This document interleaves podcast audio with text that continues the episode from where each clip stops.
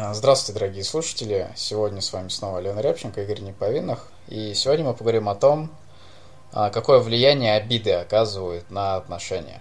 И как вообще управлять обидами для того, чтобы отношения сохранялись и развивались. Потому что обида имеет такое свойство, то что отношения они все-таки убивают. Поэтому если вы не хотите, чтобы ваши отношения медленно, мучительно, со страданиями умирали, то, собственно, этот подкаст будет вам полезен, потому что вы узнаете, как избегать обид в отношениях, как их верно проговаривать. Потому что избегать-то, наверное, все-таки у единиц получается. Алена, или ты встречала какие-то пары, которые абсолютно обиды избегали? Нет, избегать не получается. Избегать вообще ничего не получается. Ага. Это надо столкнуться лицом к лицу и решить. Что решить? Обег... Ну, проблему. А, понял. Потому что избегать это, избегать это всегда обходить и всегда сталкиваться. Согласен. Поэтому мы, собственно, будем призывать тебя, слушатель, к тому, чтобы ты честно смотрел в глаза своему партнеру, в глаза самому себе, когда в зеркало смотришься, отношениям и так далее. Потому что честность это залог, собственно, развития. Обиды постоянно будут возникать по той причине, то, что как они формируются вообще. Обида формируется, когда один человек видит другого человека не таким, каким он существует. То есть ожидает от своего партнера того, что партнер в принципе не может дать. При этом это не проговаривается. То есть реальный образ своего партнера не рисуется. Встретились два человека, мужчина и женщина, посмотрели друг на друга, надумали всякого интересного. Ой, он, наверное, вот такой вот там сильный, смелый, обаятельный, заботливый. И он, они там да, она такая сексуальная, такая прикольная девчонка, с которой там можно с интересом проводить время. Очень интересная, общительная. Вот. А, при этом никакого уточнения своих каких-то догадок не производится. Когда не производится уточнение своих догадок, то есть не задаются конкретные вопросы о том, а, как ты вообще ведешь себя в таких-то ситуациях, считаешь ли ты, что вот это вот делать нормально, ненормально. То есть, если вы в отношениях хотите получать там но про носки и борщу уже не хочется примеры приводить.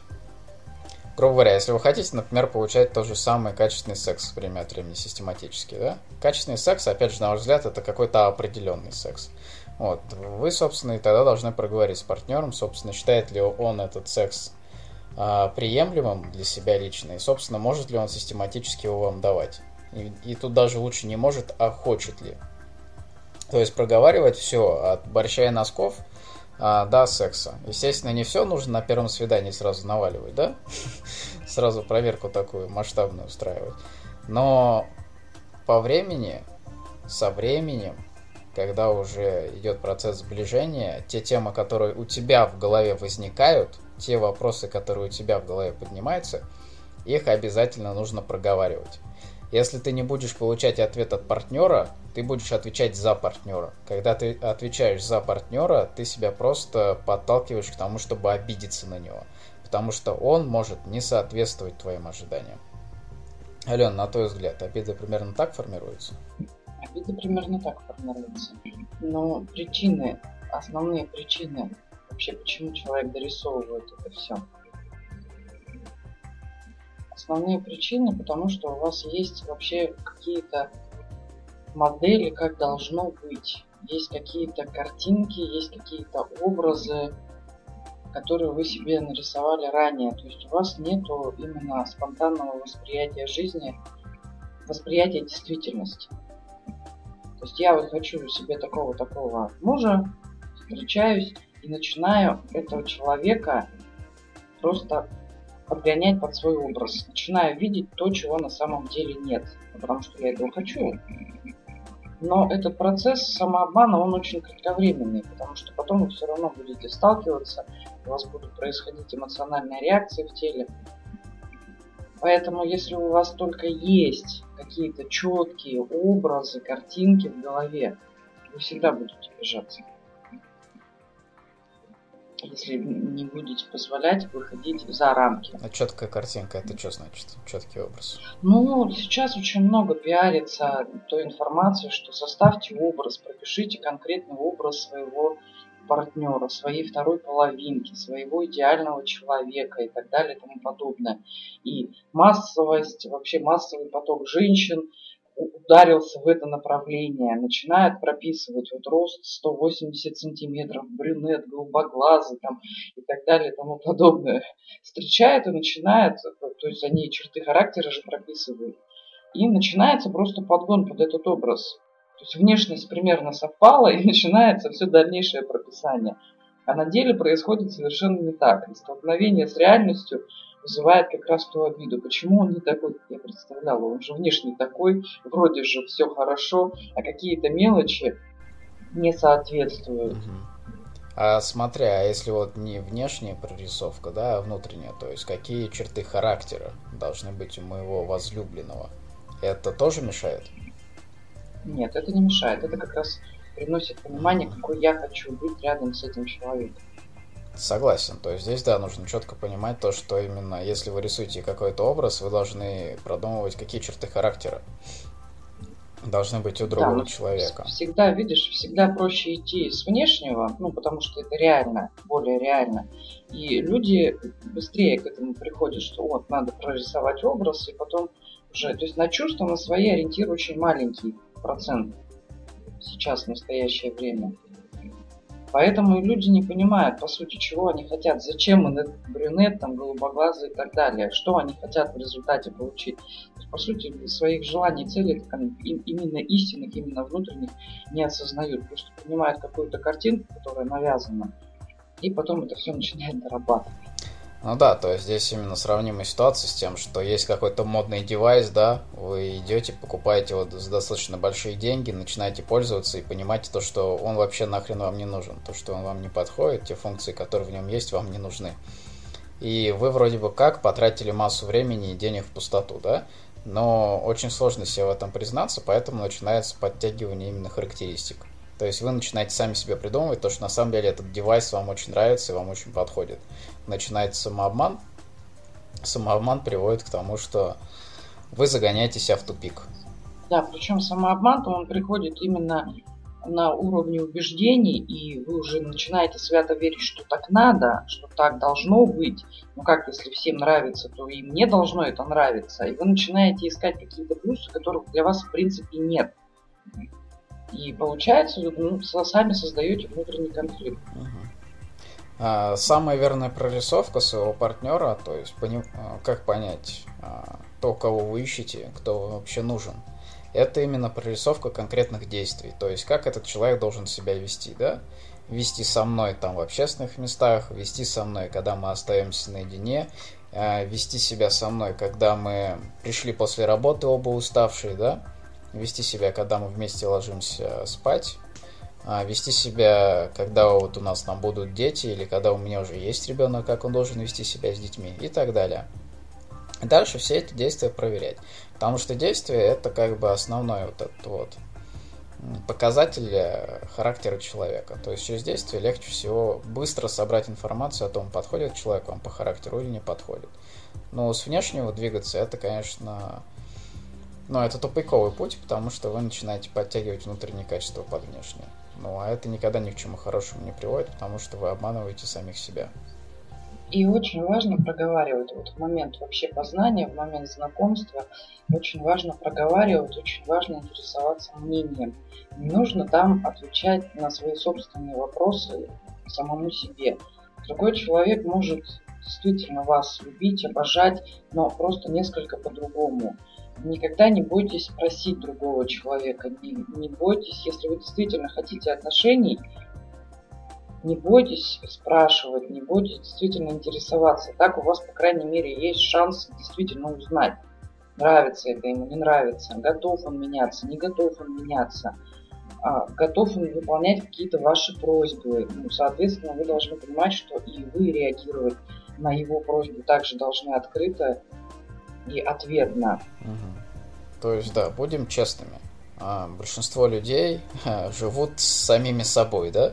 Другой человек выполняет просто функцию такой красивой домашней вазы, да? Или просто функцию именно социальную, то, что у меня есть мужик, или у меня есть женщина. Вот, а при этом общения никакого внутри не происходит. Люди не интересуются мнением друг друга. Люди додумывают мнение своего партнера самостоятельно. Мне нужно, чтобы ты вот так вот думал. Ну, ты меня любишь, ты по-любому так и думаешь. Мне тебя даже спрашивать не надо. Вот, и это мышление за другого человека начинается, и это в любом случае приводит к обидам. Потому что а, принимая решение за другого человека, отвечая на свои же вопросы самостоятельно, вы формируете у себя внутри конкретный четкий образ своего партнера. И этот образ формируется абсолютно иллюзорный. Почему у нас вообще возникает такая проблема, как вообще обида? А, причиной всегда является то, что вы боитесь спросить или вы боитесь сказать, потому что считаете, что либо человек догадаться должен, то есть вы вся такая загадочная, или вы весь такой загадочный, и другой человек должен вас чувствовать, там, догадываться и так далее и тому подобное. А, причина в неуверенности, когда вы боитесь, что человек откажется, что человек вас отвергнет. Причина, опять-таки, в детстве. Всегда у нас. У нас ни один каст не проходит без того, чтобы не затронуть тему детства. Расскажи, как у нас в детстве быстро формируется чувство обиды. Ну, из детства как оно может вылезти? Из детства, естественно, оно вылезает, когда мнением человека, мнением ребенка вообще не интересуется. Да? То есть, когда взрослые приучают ребенка к тому, что за него думают они сами.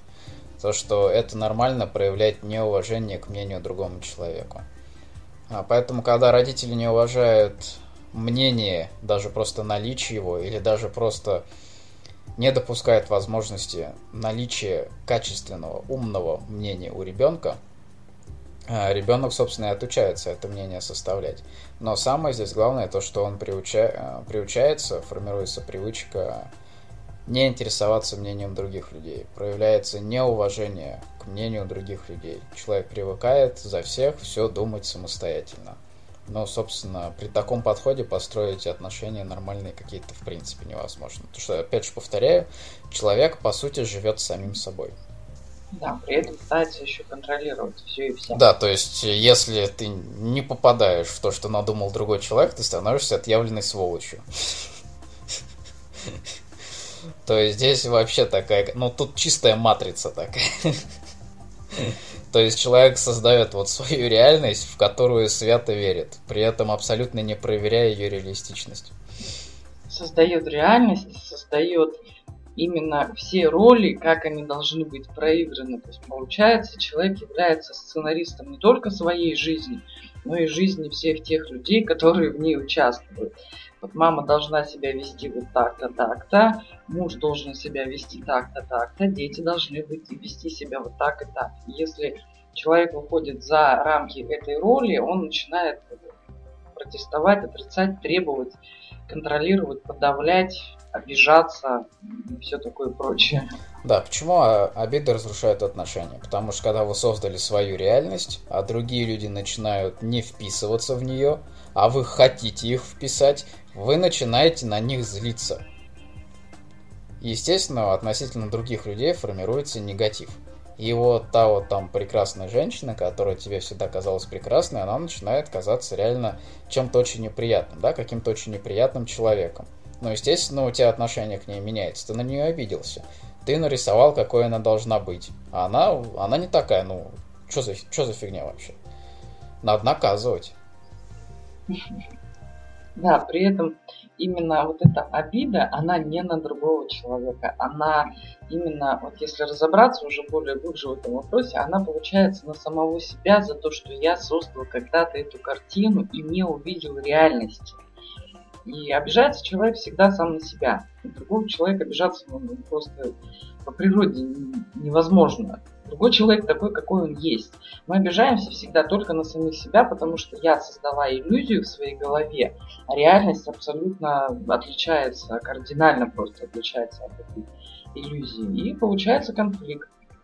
Но я же не могу признать, что я злюсь на себя. Мне, конечно, проще всегда обвинить другого человека. И начинается, что ты не такой, ты не так делаешь, ты не так стоишь, не так танцуешь и так далее и тому подобное. Да, в принципе, человек может, но обычно не хочет Потому что когда ты признаешь то, что ты обижаешься на себя, начинаешь чувствовать себя очень глупым. То, что ты занимался таким глупым действием, как рисовал другого человека, вообще не интересуясь его мнением. Естественно, глупым себя чувствовать неприятно, поэтому кто у нас глупый? Правильно. Ты, ты, глуп, да, ты глупый, потому что ты не встроился в мою реальность. Я ее рисовала. Я, блин, просто стала нереальным художником. Все очень красиво. Каждая мелочь просто на картине моей прорисована идеально. А ты приходишь и гадишь все. Ну, ну, ну, ну что такое? Да. Приходишь со своим уставом и начинаешь не портить всю картину. Теперь подумайте просто, что будет, если действительно в нашей жизни не будет никакой спонтанности, а все будет предсказуемо. Ну вот просто я создала картинку, этот идеальный человек, этот идеальный принц на белом, не знаю, коне. Он все-таки появился, которого все так ищут. И в чем жизнь заключается, какое развитие у вас будет. То есть он все, вот он соответствует всем вашим представлениям. Все, что бы он ни делал, а вы уже знаете, что он так будет делать. И нет чувств вообще никаких. То есть вы живете, по сути, с картинкой, с какой-то идеальной. Вы выпадаете из жизни в принципе. Потому что нет ни развития, опять-таки картинка становится статичной. В статике нет никакого развития. Да, то есть это то, о чем мы говорили как раз э, в прошлом подкасте, да, связанном с тем, что почему усталость от отношений появляется. Она как раз появляется от того, что обиды, обиды накапливаются. А обиды накапливаются из-за того, что есть вот эти вот картинки. То есть картинки, какими отношения должны быть. То есть изначально люди входят в отношения с какими-то социальными установками, да, с какой-то программой, полученной от родителей, от друзей, от социума или от кого-то. И начинается подгонка по, под эти стандарты. А это, само собой, приводит к формированию обид. Вот, обиды приводят еще и к формированию негатива, поэтому статика убивает отношения, негатив от обид убивает отношения. В принципе, все начинает вот лететь туда. Примерно туда, в тартарары.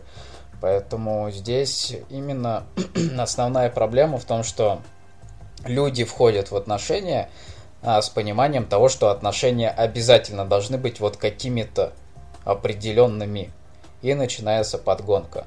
Если подгонки не будет, то, собственно, и не будет возможности для обид, и не будет возможности для статики. Отношения не будут разрушаться. Вопрос в том, а, как э, понять то, что вы вообще вот, создаете отношения по каким-то стандартам. Ну вот, э, если у вас есть отношение к своему партнеру, такое достаточно пренебрежительно материальное, так скажем. То есть у вас есть там поход, например, там к родителям или э, совершение а, какого-то перевода там ребенка из одного детского сада в другой, из школы в школу, а, просто даже банальный поход вечером куда-то. Вот. Если вы что-то хотите, говорите супругу, давай это сделаем, а он говорит, вот, ну, милый, милый, ну, вообще не хочу я туда, да? А вы ему говорите о том, что надо, нас тогда люди не поймут. Как... Ты меня не любишь, да. ты меня не уважаешь. Как на меня потом вообще будут смотреть? Ты же совсем, да, меня не любишь. И, собственно, начинается вот этот вот гон. И это говорит о том, что у вас реально отношения ну, построены на социальных программах. Следовательно, вы в отношениях особо не участвуете. Вы просто выполняете программу. Вы компьютер. Ну, я вас поздравляю.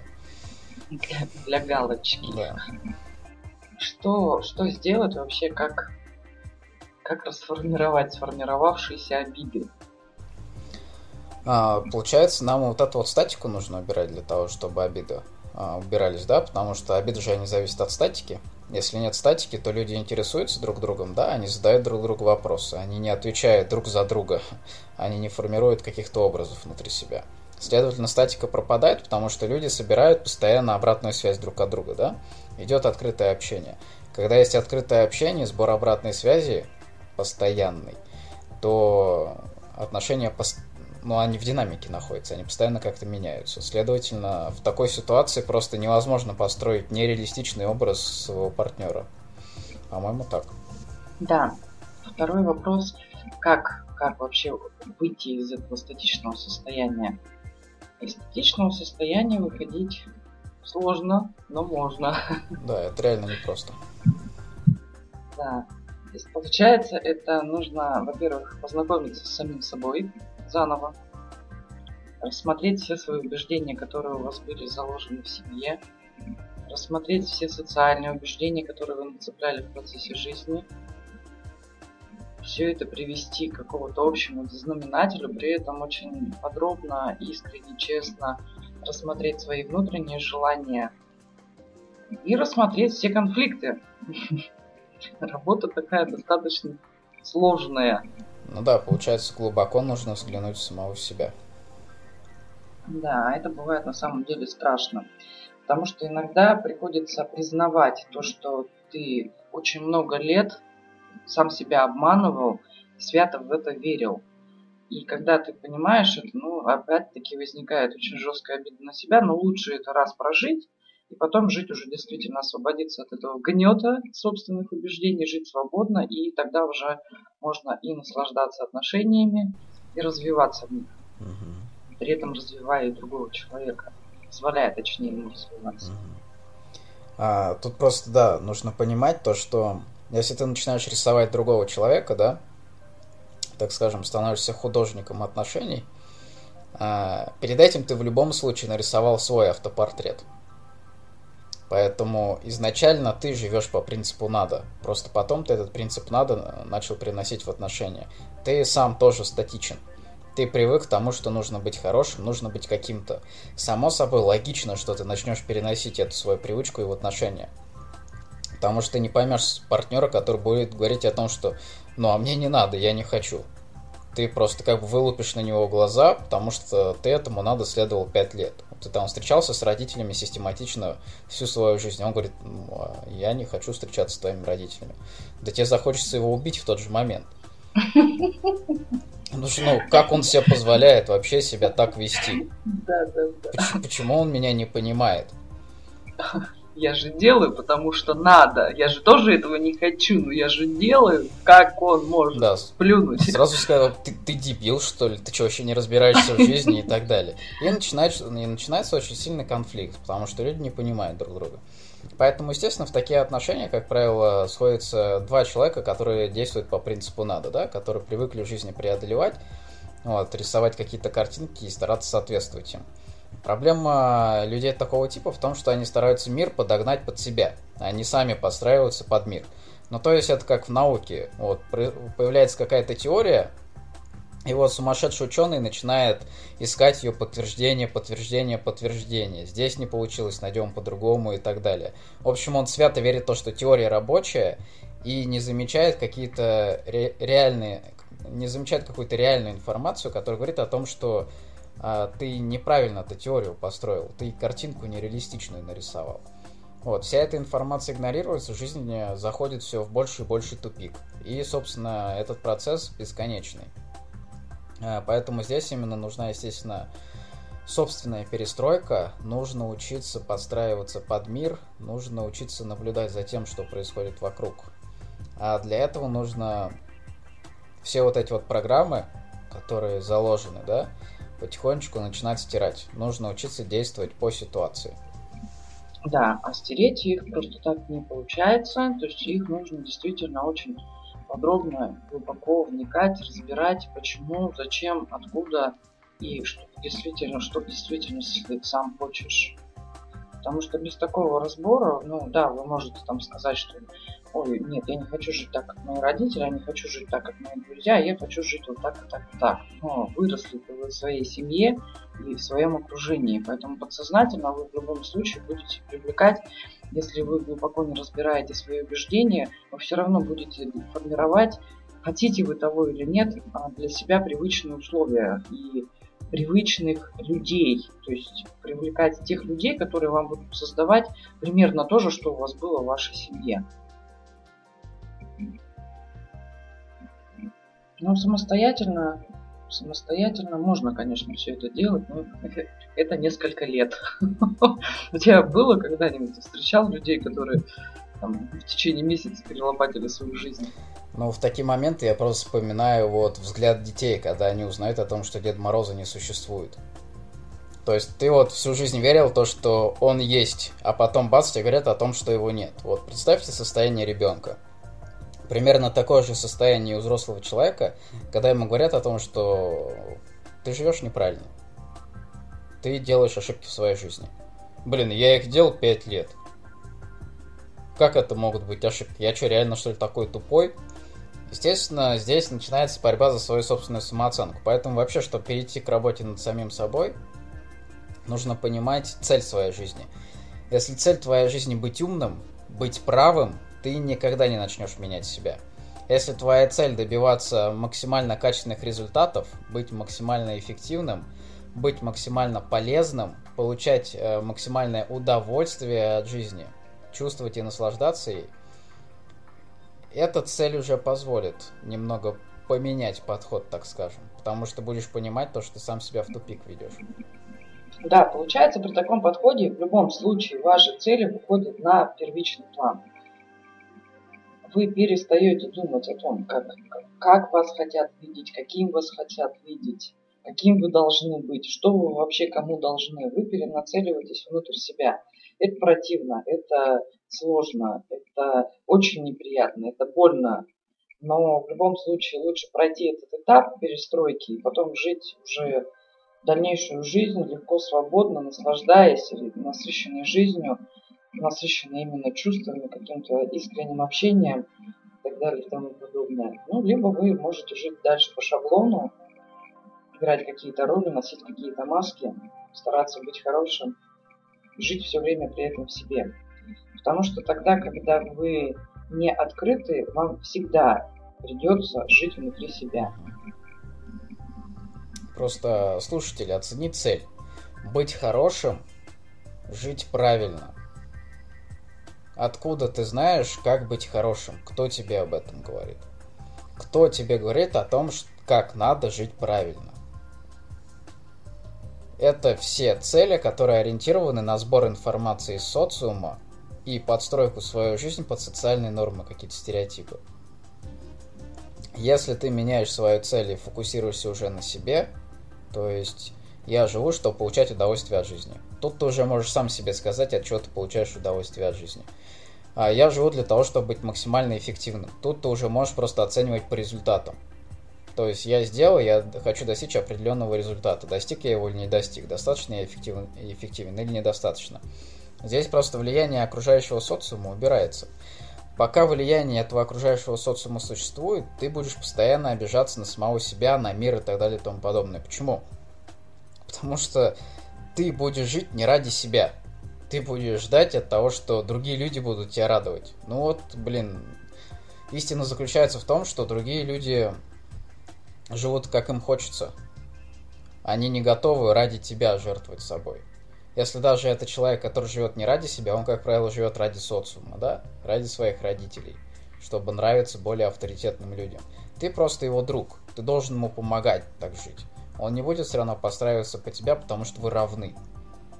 Поэтому здесь практически невозможно найти людей, которые будут тебя постоянно радовать, которые будут постоянно соответствовать твоим ожиданиям. Люди в этом плане очень такие брыкливые, так скажем. То есть мы готовы соответствовать э, пожеланиям государственных структур, да? Потому что мы понимаем то, что наказание будет, будет очень сильным. Но вот э, соответствовать пожеланиям своего близкого человека, своего супруга или партнера, вот тут возбрыкнуть очень хочется, потому что в социальной и общественной жизни на работе тебя постоянно давят, да? Еще приходите домой кому-то соответствовать. Ну, извините, это уже перебор. Поэтому выбор за вами, что вы хотите делать. Собственно, переключиться больше на себя или оставаться в раздумьях о том, какими других людей я хочу видеть. Подумайте о том, каким вы хотите видеть себя. Подумайте о том, каких результатов вы хотите достичь. Подумайте о том, а, что вам в жизни доставляет больше всего удовольствия. А, то, от чего вы получаете удовольствие, не соответствует каким-то нормам, родители вас за это осудят, супруг вас за это осудит. Ну, значит то, что вы в ловушке, и ваша жизнь всегда будет пропитана взаимными обидами. Вот, следовательно, следующий уже вопрос, или я меняю свою жизнь, а я выхожу из этой ловушки, то есть признаю себе то, что я забрался в нее, и я начинаю вылазить из нее. Вот, или вы, собственно, спокойно продолжаете сидеть в ней, а, надеюсь, ну не знаю, Когда прибегает э, принц на белом коне и оказывается сволочью, кого дальше ждут? Не знаю, вол- волшебника на ковре самолете или кого? Кто должен дальше спасать? Который исполнит одно желание. Забери меня отсюда. Да. Хотите радоваться жизни, получать от нее удовольствие, научитесь радовать себя сами. И найдите те вещи, познайте себя, а, познайте свое тело, свои желания и просто высказывайте о том, что вам доставляет удовольствие. Обязательно найдется тот человек, с которым ваши желания совпадут. Если вы никогда этого не будете делать, то и человека рядом с вами никогда не будет который будет уважать, которого будет радовать именно ваши желания. А самое главное, когда вы переключитесь на себя, вы просто обижаться перестанете, потому что вам станет это неинтересно. Вы лучше потратите это время на то, чтобы получить еще какое-то удовольствие и так далее. Когда человек э, переключается на себя в жизни, начинает жить относительно своих желаний, обида его, из его жизни исчезает, потому что, как правило, он все-таки в большей степени старается полагаться на свои усилия, да? он мало достаточно связывает действия с другими людьми. Зачем тратить время на обиду? Возникает сразу вопрос. Да. Зачем мне сейчас обижаться, если у меня там столько еще вариантов радости, удовольствия так далее и тому подобное. Как ведет себя человек, который знает, что он хочет и готов это достигать, но при этом он как-то завязан на другом человеке. Он подходит и говорит, слушай, вот мне там надо съездить туда, ты поможешь мне? Говорит, мне не помогу. Он говорит, окей, извини, что побеспокоил идет к другому человеку, спрашивает, ты мне поможешь? Мне тоже не смогу помочь. Окей, извини. И так, перебрав несколько людей, он просто находит человека, у которого та же самая цель, которому просто будет просто по кайфу составить компанию. И все, собственно, достигает своей цели. То есть нет такого, то, что вот мне нужно туда-то поехать. Я, я не могу, извини, любимый. Как это ты не можешь? Да, да. Ты меня не любишь. как бы сразу уход от цели идет. То есть цель-то ваша какая была изначально? Переместиться из точки А в точку Б. Какая разница, каким путем и способом это будет сделано? Ваша цель переместиться. А у нас начинается, идет зацепка вот как раз на, на пути. Нам сказали нет, а как? Ты мне отказал, да как ты мог, да как ты смел, да ты вообще меня ни за что там, ни во что не ставишь и так далее и тому подобное. А, поэтому, да, мы часто просто имеем э, дело с тем, что выгодно обижаться, потому что цель на самом деле не доставить себе удовольствие, да, а именно какой-то негатив слить. Но когда человек находится в ловушке, это постоянное движение какого-то негатива, поэтому партнеры обмениваются в основном только негативом. Вот, поэтому для того, чтобы как бы не просто с порога начинать говорить о том, что ты плохая или ты плохой, да, нужно же зацепиться за что-нибудь. Вот, и человек начинает создавать, так скажем, обиду целенаправленно, да? Вот. Я думал, то, что ты мне купишь йогурт, ты мне не купила йогурт, но как же ты так могла? Ты же знаешь то, что я люблю йогурт. И так далее. Обиду можно найти где угодно, если присутствует такая цель. Если вы все-таки хотите перейти уже на следующий уровень, когда вы сами выстраиваете свою жизнь, а, и тогда вам просто на обиды будет уже скучно тратить свое время, то это, опять же, да, работа над собой. Нужно немного разобраться в себе. Кому-то немного, кому-то много. А, но опять же, здесь вам в помощь специалист. Тут независимо от того, насколько вы глубоко ушли в ловушку, все равно специалист вас вытащит. То есть вот этот самый вот волшебник на ковре самолете, да, это тот самый специалист, которому просто нужно заплатить немного денег, поставить перед ним конкретную цель, чтобы он потратил на вас определенное время тогда и будет спасение от той ловушки, в которую вы сами себя загнали. Да, в природе у нас все в равновесии находится. Если вы находитесь в позиции жертвы, рядом с вами всегда будет тиран. Один, много, несколько тиранов. Если вы находитесь в позиции э, тирана, то всегда найдете жертву. Вопрос в том, что и та, и другая позиция это все равно одиночество, это все равно внутреннее одиночество, дискомфорт, недоверие, борьба, страдания какие-то, независимо в какой из крайности вы находитесь. Когда вы приходите уже к здоровому восприятию себя, к здоровой самооценке, все, все в равновесии, все в равноправии, рядом с вами человек со своими потребностями, со своими желаниями, и вы, у вас единственное желание просто быть вместе, развиваться вместе, интересоваться друг другом, доставлять друг другу радость, находить какие-то компромиссы, улаживать какие-то конфликты. Не, непонимание есть везде, просто Разница в том, как вы это проходите. Либо вы обижаетесь и уходите в свою раковину, либо вы действительно высказываете, что вам плохо, вам больно, что вы чувствуете, и тем самым открываетесь и находите какое-то общее решение. В любом случае вы его найдете, если вы этого хотите. У меня все. Я добавлю еще. А, Хорошо. Посмотрите на свои отношения. В любом случае, кто-то из вас является именно агрессором. Это тот человек, который вот находит те самые йогурты и так далее и тому подобное. Ты сделал или сделала вот это вот неправильно. Я же тебя просил это делать по-другому. Я тебя не просил, но ты же должна знать, как это делать правильно. Я что там, с дурой, с дураком свою жизнь связал? И так далее и тому подобное. Второй человек, а, который вот именно больше жертвенная позиция, он вот действует как партизанские отряды, да? То есть он скрывается, скрывается, скрывается, а потом время от времени такие очень неприятные бомбардировочки оказывает. Возвращает немного негатив. И ну, реально большинство отношений именно так строится. А проблема, конечно, в том, что есть агрессор. Ну, вот агрессор собирает какой-то негатив в социуме, да, там на работе, от родителей, от друзей, без разницы. И сваливают все это на своего партнера. Партнер потом отвечает, да, потому что, ну, обиду нужно вернуть. Ну, потому что терпеть ее достаточно сложно. И это бесконечный процесс, это реальная ловушка. Поэтому, ну, ребят, реально, вылезайте из нее. Она вас съест.